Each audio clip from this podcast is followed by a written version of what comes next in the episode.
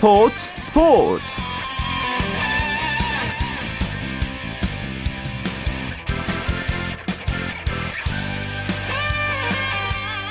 안녕하십니까 토요일 스포츠 스포츠의 아나운서 최시중입니다 소치 동계올림픽 슈트트랙 여자 1000m에서 박승희 선수가 금메달, 심석희 선수가 동메달을 따냈습니다. 아, 새벽부터 정말 기분 좋은 소식이 전해졌죠. 소치 현지 연결해서 자세한 소식 들어보겠습니다. 경향신문의 김세훈 기자가 현재 취재 중인데요. 안녕하세요. 네, 안녕하세요. 새벽에 기분 좋은 소식이 전해졌습니다. 먼저 쇼트트랙 여자 1000m 경기 내용 전해 주실까요? 네, 여자 쇼트트랙 1000m에서 우리나라가 금메달과 동메달을 따냈습니다. 박승희 선수 500m에서 동메달을 따냈고 그리고 계주에서 금메달을 따냈었죠. 박승희 선수가 1000m 레이스에서 1위로 올라오면서 금메달을 추가를 했고요. 그리고 우리 고교생 17세 고교생인 심석희 선수가 중국 선수에 이어서 3위로 들어왔습니다.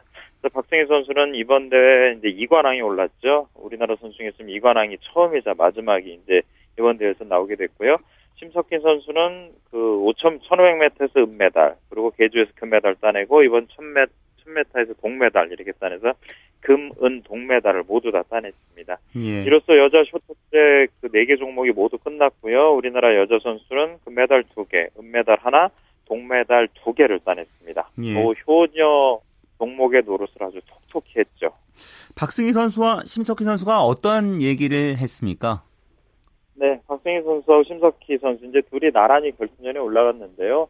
뭐 이럴 경우에는 뭐 한 명 금메달이 나온다고 하면 한 명밖에 가질 수가 없고 또 우리나라 선수들이 두 명이 결승에 올라가니까 좀 금메달을 좀 따게 하는 그런 전략을 세웠던 것 같아요. 그래서 제가 보기에는 아마 박승희 선수가 금메달을 좀 따는 쪽으로 전체적으로 레이스가 좀 진행이 됐고 그리고 심석희 선수는 어 뭐 뭐 치고 나가거나 이런 거보다는 뒤에서 좀 견제하는 그런 업무를 임무를 좀 맡은 것 같습니다. 그래서 그런지 박승희 선수도 금메달을 따고 나 그래서 어렵게 금메달을 땄다. 근데 그것보다는 동료의 도움이 있었기 때문에 금메달을 땄고 그리고 박승희한테 미안하다. 아 저기 심석희 선수한테 미안하다 이런 얘기를 했고요. 예. 심석희 선수는 뭐, 뭐 메달 따서 기쁘다. 근데 이런 얘기를 했는데 이런 말도 했어요. 금, 은, 동을 여러 가지를 따다 보니까 여러 가지 다양한 기분이 든다 이런 말을 했거든요. 예. 아마 거기서도 뭐 금메달을 딸때 계주에서는 또 여러 선수들이 같이 뛰면서 땄고 그리고 1500m에서는 금메달이 유력했는데 막판에 조금 그 방심하면서 은메달에 머물렀고 그리고 동메달도 제가 보기엔 조금 더 치고 나올 수 있는데 그러다가 우리 선수들이 부딪히거나 충돌해서 혹시 위험이 있을 것 같다 보니까 약간 좀 지키는 쪽으로 탔던 것 같아요. 예. 이렇게 이제 메달 3개를 따내면서 다양한 경험을 했고 또 뭐 심석희 선수 이제 17살이니까 그 기량만 그대로 유지하고 하면 평창에서도 또 다른 기회가 있을 것 같으니까요. 심석희는 내년 아 4년에 하는 그런 분위기가 느껴졌습니다. 예.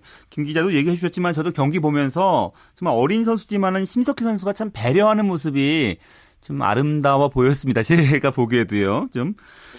예, 그런데요. 혹시 박승희 선수가 이제 마지막 결승전 들어올 때 판커신 선수 중국 선수가 네. 좀 잡으려고 했잖아요. 현장에서는 뭐 네, 뭐 그거에 대한 얘기는 안 나오나요?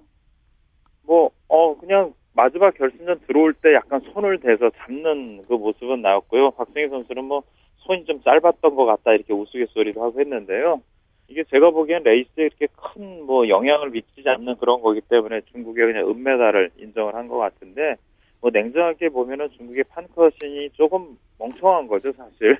그렇죠. 왜냐면 그렇게 다 들어오다, 예, 다 들어오다가 어차피 추월이 안 되는 상황에서 괜히 손댔다가 박승희 선수가 만약에 넘어졌다고 하면 판커신은 실격패가 되게 되고 그러면 자기가 은메달 따냈던 것도 날리게 되거든요. 예. 어떻게 보면 멍청한 짓을 한 건데 우리 박승희 선수가 안 넘어진 게 판커신 입장에서는 아주 다행인지 모릅니다. 예. 자 그리고 러시아로 귀한 안현 선수가 3관왕에 올랐습니다. 네. 뭐 8년 만에 올림픽에 출전을 했고요. 그리고 본인의 목표는 4개 종목에서 모두 다 결승에 올라가는 거다. 이렇게 는 목표를 잡았었는데 마지막 쇼트트랙 500m에서 금메달, 그리고 계주에서 금메달 이렇게 따내면서 3관왕에 올랐습니다. 500m, 1000m 계주에서 금메달을 땄고 1500m가 본인이 제일 자신이 없던 종목인데요. 어, 그 종목에서 동메달을 따면서 이제 4개 종목에서 모두 금메달을 따냈고 어, 소, 어, 토리노 올림픽에서도 3개의 금메달을 따냈죠. 그때는 500m가 없었어요. 1000m, 1500 계주에서 따냈었는데 이번 이번에 500m를 이번 소치에서 따내면서 쇼트트랙 역사상 4개 종목을 모두 금메달을 딴 첫 번째 선수가 됐습니다. 러시아로 귀화하면서 우여곡절도 많고 그랬는데요. 그리고 나이도 많고 뭐 남들은 안 될 거다라는 그런 것도 있었는데 본인이 정말 노력을 그만큼 많이 했고요. 그래서 노력한 결과가 이번에 이렇게 그 노력한 그 과정 이번에 좋은 결과로 나타났죠. 예. 자, 안현 선수가 이제 귀화 논란에 대해 입장을 인터뷰를 통해 상세하게 얘기했다면서요. 네, 이제 대회가 다 끝나면 보통 메달리스트들이 인터뷰를 하는데 메달리스트 인터뷰를 하고 나서 러시아 빙상연맹 회장하고 안현수 선수하고 둘이 인터뷰를 따로 했습니다. 이제 그동안 귀화 논란에 대한 러시아 내부의 여론도 뭐 그렇게 썩 좋은 것만은 아니에요. 그래서 이제 러시아 기자들의 얘기가 뭐 미국 보도에 따르면은 러시아가 안현수 선수를 돈을 주고 매수해왔다는 얘기가 있다. 뭐 이런 얘기가 사실이냐 이런 것도 이제 물었고요. 예. 반면 이제 한국 기자 같은 경우는 안현 선수가 귀한 진짜의 원인이 뭐냐, 이유가 뭐냐 이런 쪽에 이제 어, 질문이 집중했습니다. 그러니까 러시아 연맹회장 측에서는 이제 안현 선수가 러시아로 원래 올 때 뭐 미국하고 뭐 이렇게 매수를 하거나 돈 경쟁을 벌인 게 아니야 안현수 선택이었다 이런 얘기를 했고 또 기존에 이제 나온 그동안 뭐 안현수 아버지를 통해서 나온 얘기는 러시아 측에서 제 귀화제를 받았다고 얘기를 했는데 이 러시아 연맹 회장 얘기는 오히려 안현수에서 귀화제를 해왔다는 쪽으로 얘기를 했어요. 뭐 그런 얘기도 조금 추가적으로 나왔고 안현 선수에 대해서도 이제 논란의 핵심은 안현 선수가 이번에 대표팀 한국 대표팀에서 탈락된 게 과연 파벌 싸움 때문이었냐 아니면 뭐 부상이나 기량 부족에 의한 거냐 이렇게 이제 질문을 했더니요 안현 선수 얘기가 파벌은 내가 러시아를 택한 결정적인 요인은 아니었다 이런 표현을 썼어요. 무엇보다 저희가 쇼트트랙을 너무 사랑했기 때문에 쇼트트랙을 계속 하기 위해서 나한테 전폭적인 지원을 해줄 곳이 러시아라고 판단을 해서 러시아로 왔다 이런 얘기를 했었죠. 예. 그러니까 그 전까지는 사실 뭐 여러 가지 보도를 통해서 전해진 얘기가 김상계가 이제 파벌 논란 때문에 안현 선수가 대표팀에 뽑히지 못했다. 그래서 러시아로 갈 수밖에 없었다. 이런 식의 이제 얘기가 나왔지만 이번 안현 선수 스스로 파벌 논란보다는 이제 본인의 선택이었다 이런 얘기를 했고요. 예. 빙상계에서도 파벌이 계속 뭐 존재하는 것도 사실이고 그 외에 이합 집산이 계속 이루어지고 있어요. 그리고 부정부패도 상당히 많이 나오고 있으니까 이 기회를 통해서도 빙상계가 좀 깨끗이 개혁되는 그런 계기가 됐으면 합니다. 예. 자, 그리고 남자 스피드 스케이팅 팀 추월 결승이 조금 후에 열립니다. 네, 우리 시간으로 이제 한국 시간으로 오늘 밤 자정에 열리게 됩니다. 우리나라 뭐 이소은 선수 등의 세 명의 선수가 출전을 했는데요. 어제 8강전에서 러시아를 꺾었고, 그리고 4강전에서 캐나다를 꺾고, 오늘 결승에 진출하게 됐, 결승에서 이제 메달을 다툽니다. 은메달은 확보한 거고, 뭐 이기면 금메달이 되는데요. 상대가 네덜란드입니다. 네덜란드가 뭐 이번 그 스피드 스케이팅에서 뭐 단거리든 장거리든 중거리든 모두 다 휩쓸고 있고요. 그래서 주전들이 몇번 빠졌다고 해도 네덜란드가 강한 상대인 것만은 팀이었기 때문에요. 객관적으로는 우리가 금메달을 따기는 조금 좀 어려운 가운데 있는데 그래도 우리나라가 스케이팅에서 500m에서 4위를 모태훈 선수가 했고 1000m에서 이승훈 선수가 4위를 했는데 그 두 종목 다 1, 2, 3위가 다 네덜란드 선수였잖아요. 예. 그렇게 보면 네덜란드 선수 다음으로 잘 탄 게 우리나라 선수들입니다. 그러니까 4위를 해도 참 값진 4위를 한 거고 이번에 뭐 팀 추월에서 우리가 우승을 못하고 은메달에 머문다고 해도 아주 값진 은메달을 따내게 되는 거죠. 예. 자, 그리고 김연아 선수 이제 은메달 딴 이후에 피겨 판정 논란에 대한 논란이 계속 일고 있는데요. 국제 빙상연맹의 네. 공식 입장이 나왔다고요? 네, 그렇습니다. 뭐 우리 대한체육회도 채점한 거에 대해서 조금 알아서 확답을 좀 해달라 이렇게 국제 빙상연맹에도 요청을 했는데요. 국제 빙상연맹이 얘기를 하기를 뭐 예상된 답변이었습니다. 뭐 심판들이 공정하게 판정을 했고 룰에 따라서 판정을 한 거니까 아무 문제 없다 이런 얘기를 했어요. 원래는 뭐 이 스피드 스케이트 아니, 피겨 스케이팅뿐만 아니라 사실 대부분의 종목에 대해서 판정에 대해서는 이의를 제기가 좀 어렵게 그렇게 돼 있고요. 예. 이의를 제기해도 뭐 숫자적인 문제가 있다. 얘는 뭐 더하기 빼기 뭐 이런 게 잘못됐다. 이런 식의 이의는 제기할 수 있어도 판정 자체를 번복시키는 이의 제기가 제기하기도 어렵고 사실 수용되기도 좀 어려운 상태입니다. 그러니까 김연아 선수가 은메달을 따냈을 때 분명히 러시아 선수들한테 팀 점수를 퍼주면서 김연아 선수가 금메달을 딸 수 있었던 게 은메달로 밀린 건 사실입니다. 근데 객관적인 상황이나 보면은 이게 판정을 번복시키기 좀 어려워 보이고요. 만약에 김연아 선수가 그때 프리스케이트 끝나고 나서 난 판정에 불복한다. 난 플라워 세레머니도 참석을 안 할 거고 메달도 안 받겠다라고 그렇게까지 했으면은 뭐 재심을 한 번 더 할 수도 있었겠지만 선수 본인이 좀 수용을 했기 때문에 아마 지금은 제가 보기에는 이 정도 선에서 마무리될 가능성이 높아 보입니다. 예. 갈라쇼 뭐 연습하는 모습은 좀참 밝던데요. 언제 열리나요? 네. 네, 어, 우리 시간으로 이제 내일 새벽 1시 반부터 시작이 되게 됩니다. 아시다시피 뭐 갈라쇼라는 건 이제 타이틀이나 이런 거 걸린 건 아니고요. 앞서서 메달리스트 했던 선수들 또 상위권에 올린 선수들이 모여서 일종의 쇼의 형식으로 이제 벌어지게 어, 이어지는 그런 어, 잔치라고 볼 수가 있는데요. 우리 김연아 선수도 21번째 로 나서서 이제 그 연기를 보이게 됐습니다. 아시다시피 이매진이라는 음악으로 이제 연기를 하게 되고요. 이게 전 인류의 어, 전 세계 평화와 인류에 대해서 뭐 메시지를 전한다, 평화 메시지를 전한다는 그런 내용으로 이제 구성이 됐습니다.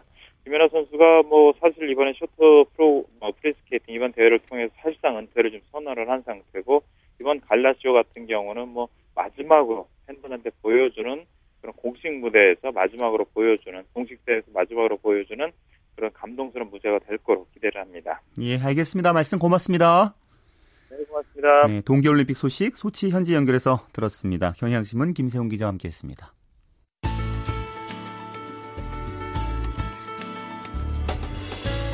스포츠가 주는 감동과 열정 그리고 숨어있는 눈물까지 담겠습니다. 스포츠 스포츠 최시중 아나운서와 함께합니다. 네, 이번에는 프로농구 소식 월간 루키의 조현일 기자와 함께하겠습니다. 안녕하세요. 네, 안녕하십니까. 자, 미리 보는 챔프전으로 관심을 모았던 모비스와 SK 경기 연장 접전을 펼쳤군요. 네, 이 공동 선두 두 팀의 마지막 정규 시즌 맞대결에서 모비스가 웃었습니다. 아, 울산 모비스는 동천체육관에서 열린 이 서울 SK 나이츠와의 홈 경기에서 2차 아, 연장 접전 끝에 83대 79로 이겼습니다. 자, 오늘 승리로 모비스는 이 공동 선두였던 SK를 2위로 끌어내리면서 어, 단독 1위에 올랐고요. 또 6연승을 달리는 상승세 속에서 어, 자력으로 정규리그 우승을 차지할 수 있는 유리한 고지에 올라섰습니다. 예, 특히 문태영 선수가 뭐 연장전 접수했다 뭐 이런 기사까지 나오던데요. 네, 이 문태영 선수 자 승부처가 되자 눈빛이 되살아났습니다. 아, 1차 연장 종료 직전 이 동점을 만드는 득점에 성공을 했고요. 또 2차 연장에서만 아, 6득점을 올렸습니다. 아, 오늘 문태영 선수는 14점, 아, 6개 리바운드를 기록을 했는데 아, 두 차례 연장에서만 10점을 뽑아내는 어, 괴력을 뽐냈습니다. 아, 말씀하신 대로 뭐 연장을 접수했던 이 문태영 선수의 승부처 활약이었습니다. SK는 좀 아쉽겠어요. 네, 적지에서 패한 SK 공동 2위로 추락을 했는데 거의 다 잡았던 승리를 놓쳤어요. 어, 종료 1분 전까지 앞서 있었지만 문태영 선수에게 내준 중거리 점프슛이 좀 아쉬웠고 또 애런 헤인즈에 이어서 최부경 선수가 1차 연장을 앞두고 5반칙 어, 퇴장을 당하면서 승부의 추가 모비스로 기울고 말았습니다. 아, 오늘 이 헤인즈 선수가 29득점에 8개 리바운드 기록했고요. 또 최부경도 18득점에 14개 리바운드로 더블 더블을 달성했는데 예, 결국 두 선수의 이 5반칙 퇴장 공백을 메우지 못하면서 SK 아, 공동 2위로 떨어지고 말았습니다. 예. 자, 그리고 오늘 또 전자랜드와 삼성의 경기 역시도 6강 진출을 놓고 열린 이제 단두대 매치라고 불리잖아요. 네, 이 전자랜드가 오늘 경기 승리하면서 어, 지긋지긋한 5연패 끊어냈고요. 또 동시에 플레이오프 진출도 확정 지었습니다. 아, 전자랜드는 홈에서 열린 이 서울 삼성과의 이 안방 경기에서 83대 71로 승리했습니다. 자, 이로써 시즌 24승째를 거둔 전자랜드는 5연패 아, 사슬을 끊어냈고요. 또 6강 플레이오프 진출을 확정했습니다. 아, 패한 삼성은 시즌 31패째를 떠안는 동시에 예, 플레이오프 진출이 좌절되고 말았습니다. 예. 오늘 동부와 KCC는 이제 최하위 팀 간의 맞대결이었어요. 네, 예, 최하위 팀 간의 맞대결에서 KCC가 웃었습니다. 예, 동시에 5연패에서도 벗어났는데요. KCC는 원주 종합체육관에서 열린 아, 원주동부와의 6라운드 마지막 대결에서 73대 65로 이겼습니다. 자, 오늘 승리로 이 KCC는 5연패를 끊는 동시에 시즌 17승째를 따내면서 9위 어, 자리를 그대로 유지했고요. 어, 최근 5경기에서 3승을 거두면서 이 상승세를 이어가던 동부는 13승 35패로 네, 여전히 꼴찌에 머물렀습니다. 네. KCC 그 김민구 선수 활약이 좋았어요. 네. 이 정도면 이제 신인왕도 노려볼 만하지 않나요? 네, 그렇죠. 김민수 선수가 오늘 경기에서도 활약이 눈에 띄었는데요. 음, 최근 팀 수비, 수비력이 부쩍 좋아진 동부를 맞아서 3점슛 어, 5개 포함해서 19득점으로 펄펄 날았습니다. 아, 승부처였던 후반에만 16점을 몰아넣는 강심장을 발휘했는데요. 어, 신인왕 싸움에서도 뭐 조금씩 앞서가는 듯한 인상인데 이 변수가 있다면 팀 성적이거든요. 예. 어, 최대한 순위를 끌어올려서 7위로 정규 시즌을 마감한다면 이 창원 LG의 김종규 선수를 제치고 어, 신인왕에 한 발 더 다가설 수 있지 않을까 싶습니다. 예. 자, 그리고 6강 진출 윤곽 그려지면서 좋지 않은 소식도 좀 전해졌습니다. 네. KGC 인상공사 이상범 감독이 플레이오프 최종 탈락에 책임을 지고 자진 사퇴를 했는데요. 네. 뭐 사실상 해임이다 이런 얘기도 나오고 있어요. 네, 이상범 감독이 전격 경질됐죠. 어, 이 인상공사 내부 사정에 정통한 관계자 말에 따르면 어, 구단이 이상범 감독을 어, 경질하기로 결정을 했고 어, 성적 부진을 이유로 한 자진 사퇴 형식으로 어, 공식적인 발표가 이뤄진 것으로 안다라고 전했거든요. 예. 어, 팀 전력의 절반을 차지하는 이 외국인 선수 선발 과정에서 어, 이상범 감독이 자리를 지키지 못하면서 어, 구단 고위층에 눈밖에 났다는 말이 공공연하게 돌았는데요. 자, 이상범 감독은 지난해 남자농구 대표팀 코치로 발탁돼서 어, 이동남 코치에게 잠깐 이 KGC 인상공사의 지휘봉을 맡기고 팀을 떠난 바 있습니다. 예. 아, 그러면서 결국 이다 어, 구단 고위층과의 갈등이 불거졌는데 2년 전 이 KGC를 우승으로 이끌었고 또 지난 시즌에도 어, 팀을 4강 플레이오프로 견인했던 이 이상범 감독의 해임을 놓고 많은 팬들이 충격을 금치 못하고 있습니다. 예. 여자 프로농구 결과도 살펴보죠. 네, KDB 생명이 하나회안을 대파하면서 5위를 지켰습니다. 아, KDB 생명은 구리 실내체육관에서 열린 이 하나외환과의 홈 경기에서 어, 공격을 40득점대로 막아내면서 시원하게 승리를 거뒀습니다. 예. 자, 이로써 시즌 10승째를 거둔 KDB 생명은 5위 자리를 굳건히 했고요. 자, 패한 하나외환은 최근 9경기에서 1승에 어, 그치는 극심한 부진에 빠지고 말았습니다. 예, 알겠습니다. 말씀 고맙습니다. 네, 감사합니다. 네, 프로농구 소식 월간 루키의 조현일 기자였고요. 프로배구 소식은 마이데일리의 강산 기자와 함께하겠습니다. 안녕하세요. 네, 안녕하세요. 자, LIG 손해보험이 러시앤캐시 꺾고 연패 탈출에 성공했어요. 예, LIG 손해보험은 오늘 구미 박정희 체육관에서 열린 V리그 5라운드 러시앤캐시와의 경기에서 풀세트 접전 끝에 세트 스코어 3대 2로 이겼습니다. 오늘 승리로 LIG는 2연패에서 벗어났습니다. 오늘 승부처라면 어디일까요? 5세트 초반에 승부가 갈렸습니다. LIG는 세트 스코어 2대 1로 앞선 상황에서 4세트를 듀스 끝에 내주면서 위기에 몰렸지만 예. 집중력을 앞세워 손쉽게 위기에서 벗어났는데요. 5세트 2대2 상황에서 에드가의 오픈 공격과 하현용의 블로킹, 정기혁의 서브 득점을 포함해 7대 2까지 달아나면서 일찌감치 승리를 예약했고요. 예. 이후 단 한 번도 4점 차 이내 리드를 놓치지 않고 승리를 거머쥐었습니다. 자, LIG의 문용관 감독 오늘의 MVP는 정기혁 선수다. 뭐 이런 얘기를 했는데요. 이유가 예. 있겠죠? 그렇습니다. 오늘 문용관 감독이 정기혁 선수를 daily MVP로 꼽았는데요. 득점은 블로킹 3개 포함 6점이 전부였지만 팀 내 가장 많은 6개의 유효 블로킹을 기록했고요. 5세트에서는 상대 추격 의지를 꺾는 서브 득점으로 팀 승리에 중요한 힘을 보탰습니다. 그 문 감독도 이제 인터뷰에서도 한숨을 좀 크게 쉬는 모습이 걱정을 네. 좀 많이 하고 있는 듯한 모습을 보였는데 일단은 네. 이제 LIG가 귀중한 승을 챙겼기 때문에요. 이 4강 진출 희망이 남아 있는 거죠. 예, LIG는 오늘 승리로 승점 34점이 되면서 4위 우리카드와의 격차를 5점으로 줄였고요. 3위 대한항공과는 7점 차입니다. LIG가 남은 4경기를 모두 이기면 승점이 46점이 되는데요. 대한항공과 우리카드의 결과를 더 지켜봐야 할 것 같고요. 일단 3월 11일 대한항공과의 맞대결 전까지 격차를 최대한 줄이는 게 중요해 보입니다. 예. 러시앤 캐시는 좀 아쉬웠던 경기인 게 초반에 기세가 좋았잖아요. 그렇습니다. 러시앤 캐시는 1세트 중반 16대 11까지 앞서 나가면서 상당히 좋은 페이스를 보였는데요. 추격을 허용한 끝에 25대 23으로 간신히 첫 세트를 따냈습니다. 그러면서 반격의 빌미를 제공했다고 할 수 있는데요. 일단 17개의 블로킹을 내준 게 굉장히 아쉬웠고요. 반드시 해결해야 하는 상황에서 공격이 번번이 막히는 바람에 어려운 경기를 할 수밖에 없었습니다. 예. 그래도 뭐 첫 시즌 치고는 뭐 성장세가 굉장한 거 아닌가요? 그렇습니다. 러시안 캐시는 개막 8연패를 당하면서 신생팀의 한계를 보여주는 듯 했지만 이후 젊은 패기를 바탕으로 한 공격력이 살아났고요. 외국인 선수 바로티까지 물오른 기량을 보여주고 있습니다. 개막 8연패 이후 8승 9패로 5할에 가까운 승률을 보여주고 있는데요. 남은 5경기에서 2승만 올리면 창단 첫 해 10승도 바라볼 수가 있습니다. 이 부분도 한번 지켜봐야겠죠. 예, 알겠습니다. 말씀 잘 들었습니다. 네, 감사합니다. 마이데일리의 강상 기자였습니다.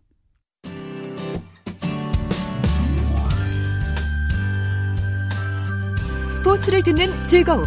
스포츠, 스포츠. 최시중 아나운서와 함께합니다. 국내외 축구 소식 정리해드리죠. 베스트 11의 손병화 기자와 함께합니다. 송 기자 잘 지내셨어요? 네, 안녕하십니까. 예, 새벽에 구자철 박주호 선수가 속한 마인츠, 마인츠 경기 있었잖아요. 네. 어떻게 나왔나요, 결과가요? 네, 우리 시간으로 오늘 새벽 4시 30분에 열린 2013-2014 독일 분데스리가 22라운드에서 구자철 박주호 선수가 속한 마인츠 공호가 샬케 공사와 격돌했습니다. 이 경기 전까지 마인츠는 7위, 샬케는 4위를 달리고 있었는데요. 이 두 팀 모두 상위권 도약을 위해 반드시 이겨야 되는 그런 경기였습니다. 이 두 팀 모두 뚜렷한 목표가 있었던 만큼 치열하게 격돌했는데 결과는 0대 0 무승부였습니다. 예. 마인츠와 샬케는 90분 동안 골을 넣기 위해 노력했지만 소득 없이 경기가 끝났습니다. 이 경기에서 마인츠에 속, 아니, 마인츠에 속한 구자철 선수는 선발 출정했고요. 좋은 활약을 펼쳤지만 공격 포인트를 기록하지 못한 채 후반 29분 교체 됐습니다. 음, 박주호 선수는 나오지 않았습니까? 네, 오늘 경기에서 박주호 선수는 결장했습니다. 부상 때문입니다. 박주호 선수 지난 15일 열린 한호복 96전에서 허벅지 부상을 입어 전반전을 마친 후 교체됐는데요. 부상 회복 속도가 빨라 샬케전에 출전할 수 있을지 기대를 모았지만 결국 경기에 나서지 못했습니다. 음. 박조 선수 올 시즌 마인츠의 왼쪽 측면 수비와 중앙 미드필더 등 다양한 역을 소화하며 팀의 큰 보탬이 됐었는데요. 이 만약 이번 경기에서 출전했었더라면 마인츠가 좀 더 좋은 결과를 가져갈 수 있었기 때문에 아쉬움이 남는 경기였습니다. 음. 좀더 걱정되는 부분이 이제 축구 대표팀도 합류를 해야 되잖아요. 부상 네. 정도가 어떤가요? 어, 다행히 큰 부상은 아닌 것으로 그렇게 알려졌습니다. 홍명보 감독도 박주호 선수의 부상 소식을 전해 들었지만 지난 19일 발표한 그리스전 소집 선수 명단에 포함시켰거든요. 예? 따라서 장기간 회복이 필요한 부상은 아닌 것으로 보입니다. 더불어 박주호 선수 비록 샬케 전에는 뛰지 못했지만 팀이 떠난 원정길에는 동행했습니다. 이 점도 박주호 선수가 곧 그라운드로 돌아올 수 있을 것이라 예상할 수 있습니다. 홍명보는 오는 3월 6일 그리스로 나라가 이 그리스와 평가전을 치르는데요. 이때까지는 박주호 선수의 부상이 완쾌될 수 있을 것 같습니다. 예. 독일에서 뛰는 우리 선수들은 오늘도 경기에 있죠? 네. 예, 먼저 오늘 밤 11시 30분 지동원, 홍정호 선수가 속한 아우크스부르크 경기가 열립니다. 이 아우크스부르크는 프라이부르크를 상대하게 되는데요. 지동원 선수의 출장이 유력한 경기입니다. 내일 새벽 2시 30분에는 손흥민, 류승우 선수가 뛰고 있는 레버쿠젠 경기가 펼쳐집니다. 이 레버쿠젠은 볼프스부르크를 상대로 일전을 치르는데 손흥민 선수가 다시 골 소식을 전해줄 수 있을지 기대되는 경기입니다. 예. 요즘 독일에 비해서 이제 영국은 좀 잠잠한 그런 소식이 전해졌었는데요. 우리 선수들이 이제 주말에 어떤 팀과 경기를 하게 됩니까? 네, 잉글랜드 프리미어리그 썬더랜드에 속한 기성용 선수는 리그 2위를 달리고 있는 강호죠. 이 아스날과 경기합니다. 이 경기는 우리 시간으로 오늘 밤 자정에 시작하는데요. 이 아스날이 주중에 유럽 축구연맹 챔피언스리그 16강전을 치러 다소 피곤한 상태이기 때문에 썬더랜드의 선전을 예상할 수 있는 경기입니다. 또 다른 프리미어리그 김보경 선수가 속한 카디프 시티는 같은 시간 헐시티를 상대로 홈 경기를 치릅니다. 김보경 선수 최근 좀 조용한 편인데요. 헐시티를 상대로 다시 한번 멋진 활약을 펼쳐줬으면 좋겠습니다. 예. 그리고 이제 관심사는 잉글랜드 프로축구 2부 리그 이청용 선수와 박주영 선수 오늘 밤 맞대결 펼칠 가능성이 있지 않습니까? 네, 맞습니다. 이청용 선수의 소속팀 볼튼과 박주영 선수가 속한 와포드가 오늘 밤 자정 격돌합니다. 이 경기는 볼튼의 홈구장에서 열리는데요. 만약 이청용 선수와 박주영 선수가 모두 출전한다면 오랜만에 코리안 더비가 펼쳐지게 됩니다. 물론 가능성이 좀 높지는 않습니다. 이청용 선수는 출전이 유력하지만 박주영 선수는 이적 후 단 한 경기만 출전한 후 4경기 연속 결장하고 있기 때문입니다. 하지만 와포드 주축 공격수가 최근 부상을 입어 박주영 선수에게 기회가 돌아갈 수도 있는데요. 예. 만약 출전하게 된다면 박주영 선수 가진 기량을 유감없이 펼쳐줬으면 하는 바람입니다. 예. 자, 그리고 국내 축구 소식 살펴보겠습니다. 아시아 축구연맹 챔피언스리그 32강 조별 라운드가 다음 주부터 시작되는군요. 네, 그렇습니다. 아시아 클럽 축구의 축제 AFC 챔피언스리그 32강 조별 라운드가 다음 주 화요일인 25일부터 시작합니다. AFC 챔피언스 리그는 조별 라운드를 시작으로 9개월간의 대장정에 돌입하게 되는데요. 과연 올해는 어떤 팀이 우승 트로피를 들어올릴지 주목됩니다. 우리 K리그 클래식에서는 모두 4팀이 도전합니다. 지난 시즌 K리그 클래식 우승팀인 포항, 2위에 오른 울산, 3위 전북과 4위 서울까지 이 네 팀이 한국 대표로 출전해 아시아 클럽 축구 정상에 도전합니다. 예, 우리 팀들이 이제 5년 연속 결승에 올랐기 때문에요. 올해도 좋은 성적 기대해도 되겠지요? 네, 그렇습니다. 이 AFC 챔피언스 리그에서 우리나라 소속팀들은 지난 2009년부터 5년 연속으로 결승에 올랐습니다. 그동안 우승 3번, 준우승 2번 차지했는데요. 2009년에 포항, 2010년에 성남, 2012년에 울산이 각각 정상에 올랐습니다. K리그 클래식이 아시아에서는 가장 강한 리그라는 것을 실력으로 입증한 셈인데 예. 올해도 비슷한 성과를 낼 것으로 기대됩니다.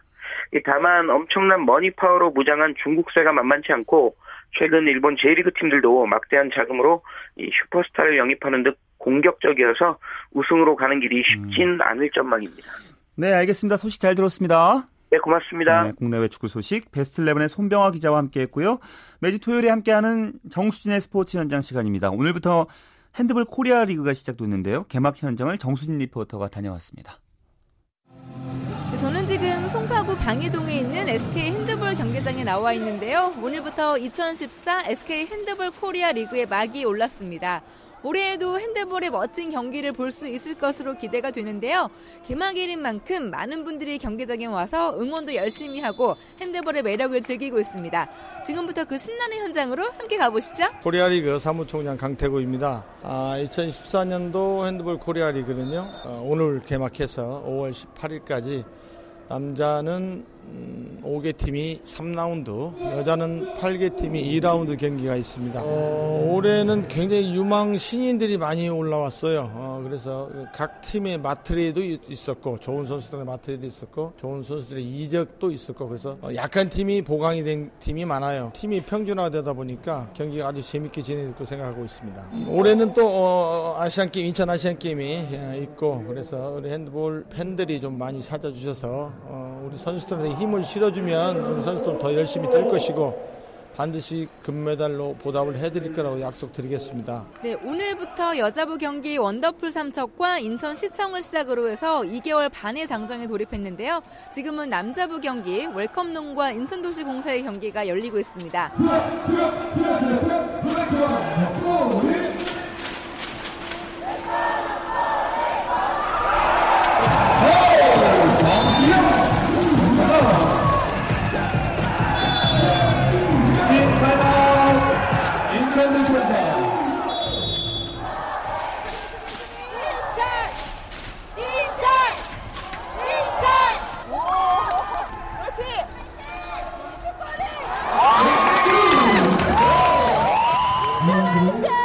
핸드볼 코리아 리그 개막해서 상당히 좋고요. 앞으로도 기대하겠습니다. 되게 역동적으로 몸싸움하는 하고 이제 현란하게 골을 하는 그런 장면이 되게 매력적인 것 같아요. 핸드볼 화이팅! 기대감도 있죠. 이제 인천 팀을 응원하니까 저희 같은 경우는 이겼으면 하는 바람으로 왔어요.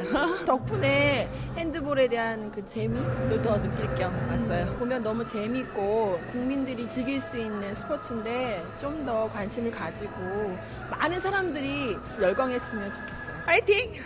박진감도 있고 또 스피드도 있고 재미가 있습니다. 누구나 한 번쯤 와보시면 또 새로운 재미를 느끼지 않을까 그렇게 생각합니다. 다른 경기처럼 좀 많은 사람들이 와서 함께 즐기고 또 선수들도 또 재미를 느끼고 신나게 할 수 있는 분위기가 됐으면 좋겠습니다. 핸드볼 경기 화이팅! 너무 스릴 있고요. 박진감 넘치고요. 너무 재밌으니까 많이 많이 와서 선수들 많이 응원해 줬으면 좋겠습니다. 저야 뭐 그냥 목 터져라 하고 응원하는 거죠. 그냥 재밌게 아주 스트레스도 풀고 어? 너무 재밌죠. 타임아웃 경기 끝났습니다. 27대 19 웰컴론 승리를 거둡니다. 축하합니다. 웰컴론 감독 장인익입니다. 의외로 좀 저쪽 인천이 좀 뭔지 뭐 모르 긴장감을 가진 게 저 이창호 골키퍼가 있으니까 좀 심적으로 필러들이 슈팅을 못된 것 같습니다. 그 수비도 오늘 뭐 선수들이 좀 하려고 하는 의욕이 좀 더 앞선 것 같습니다. 저희들은 뭐 우승이 절실합니다. 무조건 우승해야 됩니다. 지금 팀워크 더잘 맞고 지금 선수들이 하고자 하는 좀 마음가짐이 더 있는 것 같습니다. 작년보다. 저는 웰컴런 정세영입니다. 오늘 많이 긴장했어요, 솔직히. 첫 게임이고 아무래도 이제 이창호 선수도 오고 하니까 이제 저희가 멤버가 상당히 많이 좋아졌기 때문에 이제 또 그 중심에는 저는 여기에 오래 있었고 해서 작년에 못한 거를 올해는 좀 우승하고 싶어서 그것 때문에 부담감이 너무 컸던 것 같아요. 잠도 잘 못 자고 많이 걱정했는데 이제 옆에서 많이 도와준 것 같아요. 골 넣으라고. 작년 시즌 초반에 잘 나가다가 넘어졌는데요. 올해는 초반부터 해갖고 마지막 게임까지 좀 최선을 다해서 꼭 웰컴론 우승할 수 있도록 노력하겠습니다. 코리아 리그 처음으로 플레이를 펼쳐준 신인 선수 5명에게 앞으로의 멋진 활약을 기대하면서 이규정 조직위 부위원장께서 꽃다발을 전달해 주시겠습니다. 웰컴론의 이한식 정진호 선수, 인천도시공사의 백사만 한민호 안중희 선수는 앞으로 나와주시기 바라겠습니다. 안녕하세요. 웰컴론의 신입 이현식입니다. 어, 오늘 첫 경기를 하면서 부담감이 좀 잘할까 못할까 많았었는데 옆에 든든한 형들이 많아가지고 잘 풀렸던 것 같아요. 6득점에 어시스트 3개 정도 한 것 같습니다. 만족합니다. 저는 좀 공격적이 좀 더 강한 것 같아요. 어, 이번 시즌은 신인상 받을 수 있게 열정, 패기 뭉쳐가지고 한번 해내고 싶어요. 네, 2014 핸드볼 코리아 리그는 핸드볼의 저변 확대를 위해서 서울과 부산, 대구, 마산, 광주, 광명, 삼척에서 열리는데요. 내일도 서울 SK 핸드볼 경기장에서 3개의 경기가 열리니까 관람을 하시는 것도 좋을 것 같습니다. 지금까지 2014 SK 핸드볼 코리아 리그 현장 전해드렸고요. 저는 정수진이었습니다.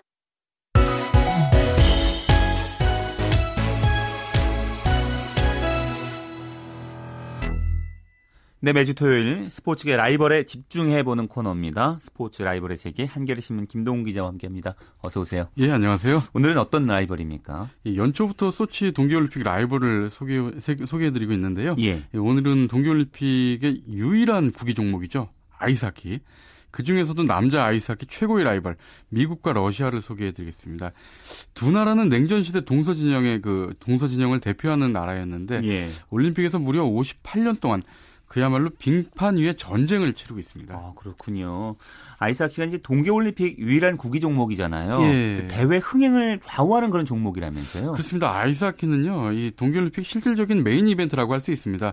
어, 폐막식도 아이스하키 남자 결승전이 끝난 직후에 열립니다. 예. 그리고 아이스하키 관중수를 보면 2006년 토리노 올림픽 때 전체 관중수에서 아이스하키 관중수가 차지한 비중이 무려 38.2%고요. 2010년 밴쿠버 대회 때는 이것보다 더 많아져서 48.6%였습니다. 그러니까 올림픽 전체 관중 둘 중에 하나가 아이스하키 관중이었던 셈입니다. 예. 이번 소치 올림픽도 아직 통계가 나오진 않았지만 아이스하키 관중이 전체 관중의 한 40% 넘을 거다 이런 전망이 나오고 있습니다. 그래요. 정말 그 소치 올림픽에서도 아이스하키 티켓은 일찌감치 매진됐다고 들었거든요. 예, 뭐 대회 개막 훨씬 전에 매진이 됐고요. 그래서 이제 올림픽 조직위원회가 중고 사이트를 운영했는데 이것조차도 뭐 다 아이스하키 티켓이 매진이 됐습니다. 예. 암표 가격도 엄청난데요. 이 사설 거래 사이트에서 우리 돈으로 약 620만 원에 거래가 됐고요. 이것도 예. 선 경기입니다. 근데 이제 내일 결승전이 열리는데 이 결승전 티켓 가격이 3만 4천 루블인데 우리 돈으로 약 106만 원. 이건 정가입니다. 예. 안표 가격은 이것보다 훨씬 많아서 오. 500만 원이 뭐 넘는다고 합니다. 상당하군요. 예. 자, 아이스하키가 언제부터 동계올림픽 정식 종목이 됐습니까? 재밌는 게요. 그 동계올림픽이 처음 시작된 게 1924년 샤모니 동계올림픽이거든요. 예. 근데 아이스하키는 그 전에 그 4년 전에 하계올림픽부터 시작이 됐어요. 그러니까 1920년 엔토프 하계올림픽 때 아이스하키가 이제 아, 정식 종목이 됐고요. 하계 올림픽의 종목으로 예, 들어갔어요. 그렇죠. 그때는 동계 올림픽이 없었기 때문에 예, 예. 하계 올림픽의 한 종목으로 아이스하키가 있었고요.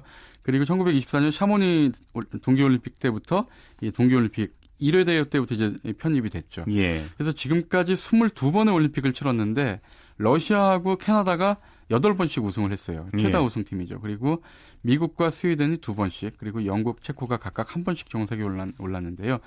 이 재밌는 게 1920년대부터 50년대까지 이 동계올림픽 초기에는 캐나다가 아주 강세를 보였고요. 예. 거의 뭐 우승을 휩쓸다시피 했고요. 1950년대부터는 또 러시아가 그야말로 전성기를 누렸습니다. 한 30년, 3, 40년 동안. 그러다 98년 나가노 올림픽 때부터 아이스하키 프로 선수 출전이 허용이 됐거든요. 예, 예. 이때부터는 춘추 전국 시대가 됐어요. 뭐 미국, 스웨덴, 뭐 이런 그렇군요. 나라들. 예, 근데 지금 우승은 러시아, 캐나다가 8번 가장 많이 했는데 예. 또 러시아가 훨씬 우승 횟수도 많은데 미국하고 예. 러시아가 이제 라이벌이 됐잖아요. 예. 이유가 있나요? 예, 아무래도 이제 그 냉전 시대 동서를 대표하는 상징적인 국가였던 점이 있고요. 또 역대 올림픽에서 두 나라가 결승전에서 세 번 붙었는데 그야말로 최고의 명승부를 펼쳤습니다. 이 그 중에서 레이크 플래시드 올림픽 아, 미국과 구소련의 결승전 1980년이거든요. 예, 예. 뭐 아이스하키 올림픽 아이스하키 전설로 전해지는데요. 소련은 그 당시 소련이었죠. 예. 소련은 그, 그, 그 당시 5회 연속 올림픽 금메달에 도전하고 있었고요. 최강이었죠. 반면에 미국은 대학 선수들로 구성이 됐어요. 오. 프로팀이 그 프로 선수가 나갈 수가 없었기 때문에. 예. 그런데 승부는 미국의 4대 3 짜릿한 승리였습니다.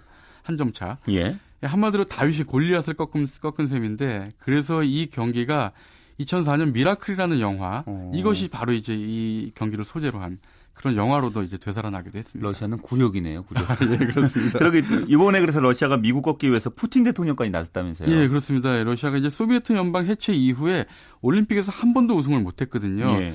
미국과 캐나다가 주축을 이룬 게 이제 그 북미 아이스하키 리그 아닙니까? NHL. 그렇죠. NHL의 수준이 굉장히 높기 때문에 그러는데 그래서 이제 급기야 푸틴 대통령이 NHL에 맞서서 KHL 그러니까 콘 티넨탈 하키 리그라는 걸 아. 만들었는데 이게 이제 벨로루시 등을 비롯한 동유럽 8개국의 클럽들이 참가하는 예. 리그를 어. 푸틴이 주도해가지고 만들었습니다. 2008년도에. 이번, 예. 이번 올림픽에서도요. 미국과 러시아 조별리그에서 만났었잖아요. 예. 예.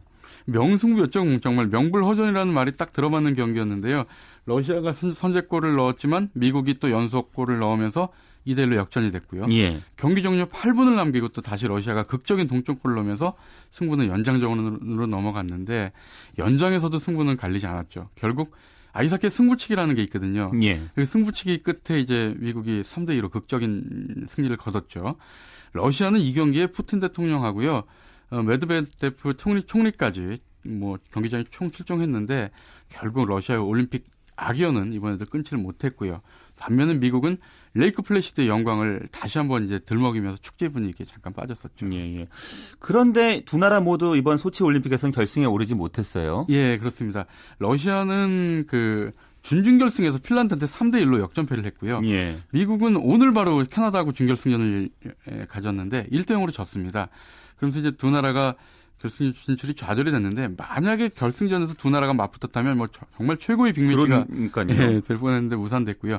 아이스하키 결승전은 내일 밤 9시에 캐나다하고 스웨덴이 맞붙습니다. 예. 자, 이제 4년 후에는 우리나라 평창에서 동계올림픽 열리잖아요. 예.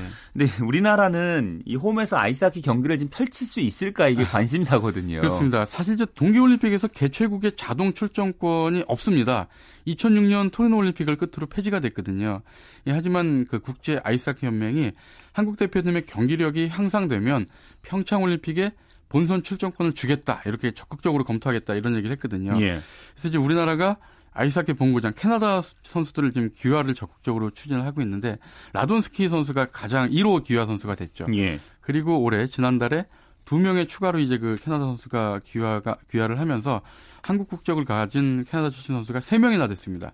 그러면서 이제 평창 올림픽 본선 진출 전망이 음. 그만큼 우리나라가 좀 밝아졌다 이렇게 볼 수 있습니다. 동계올림픽의 꽃이기 때문에 꼭 평창에서 우리도 좀 뛰었으면 좋겠습니다. 그래야지 네. 관심도 많을 테니까요. 그렇죠. 예, 알겠습니다. 말씀 고맙습니다. 네, 감사합니다. 네, 한겨레신문 김동훈 기자였습니다.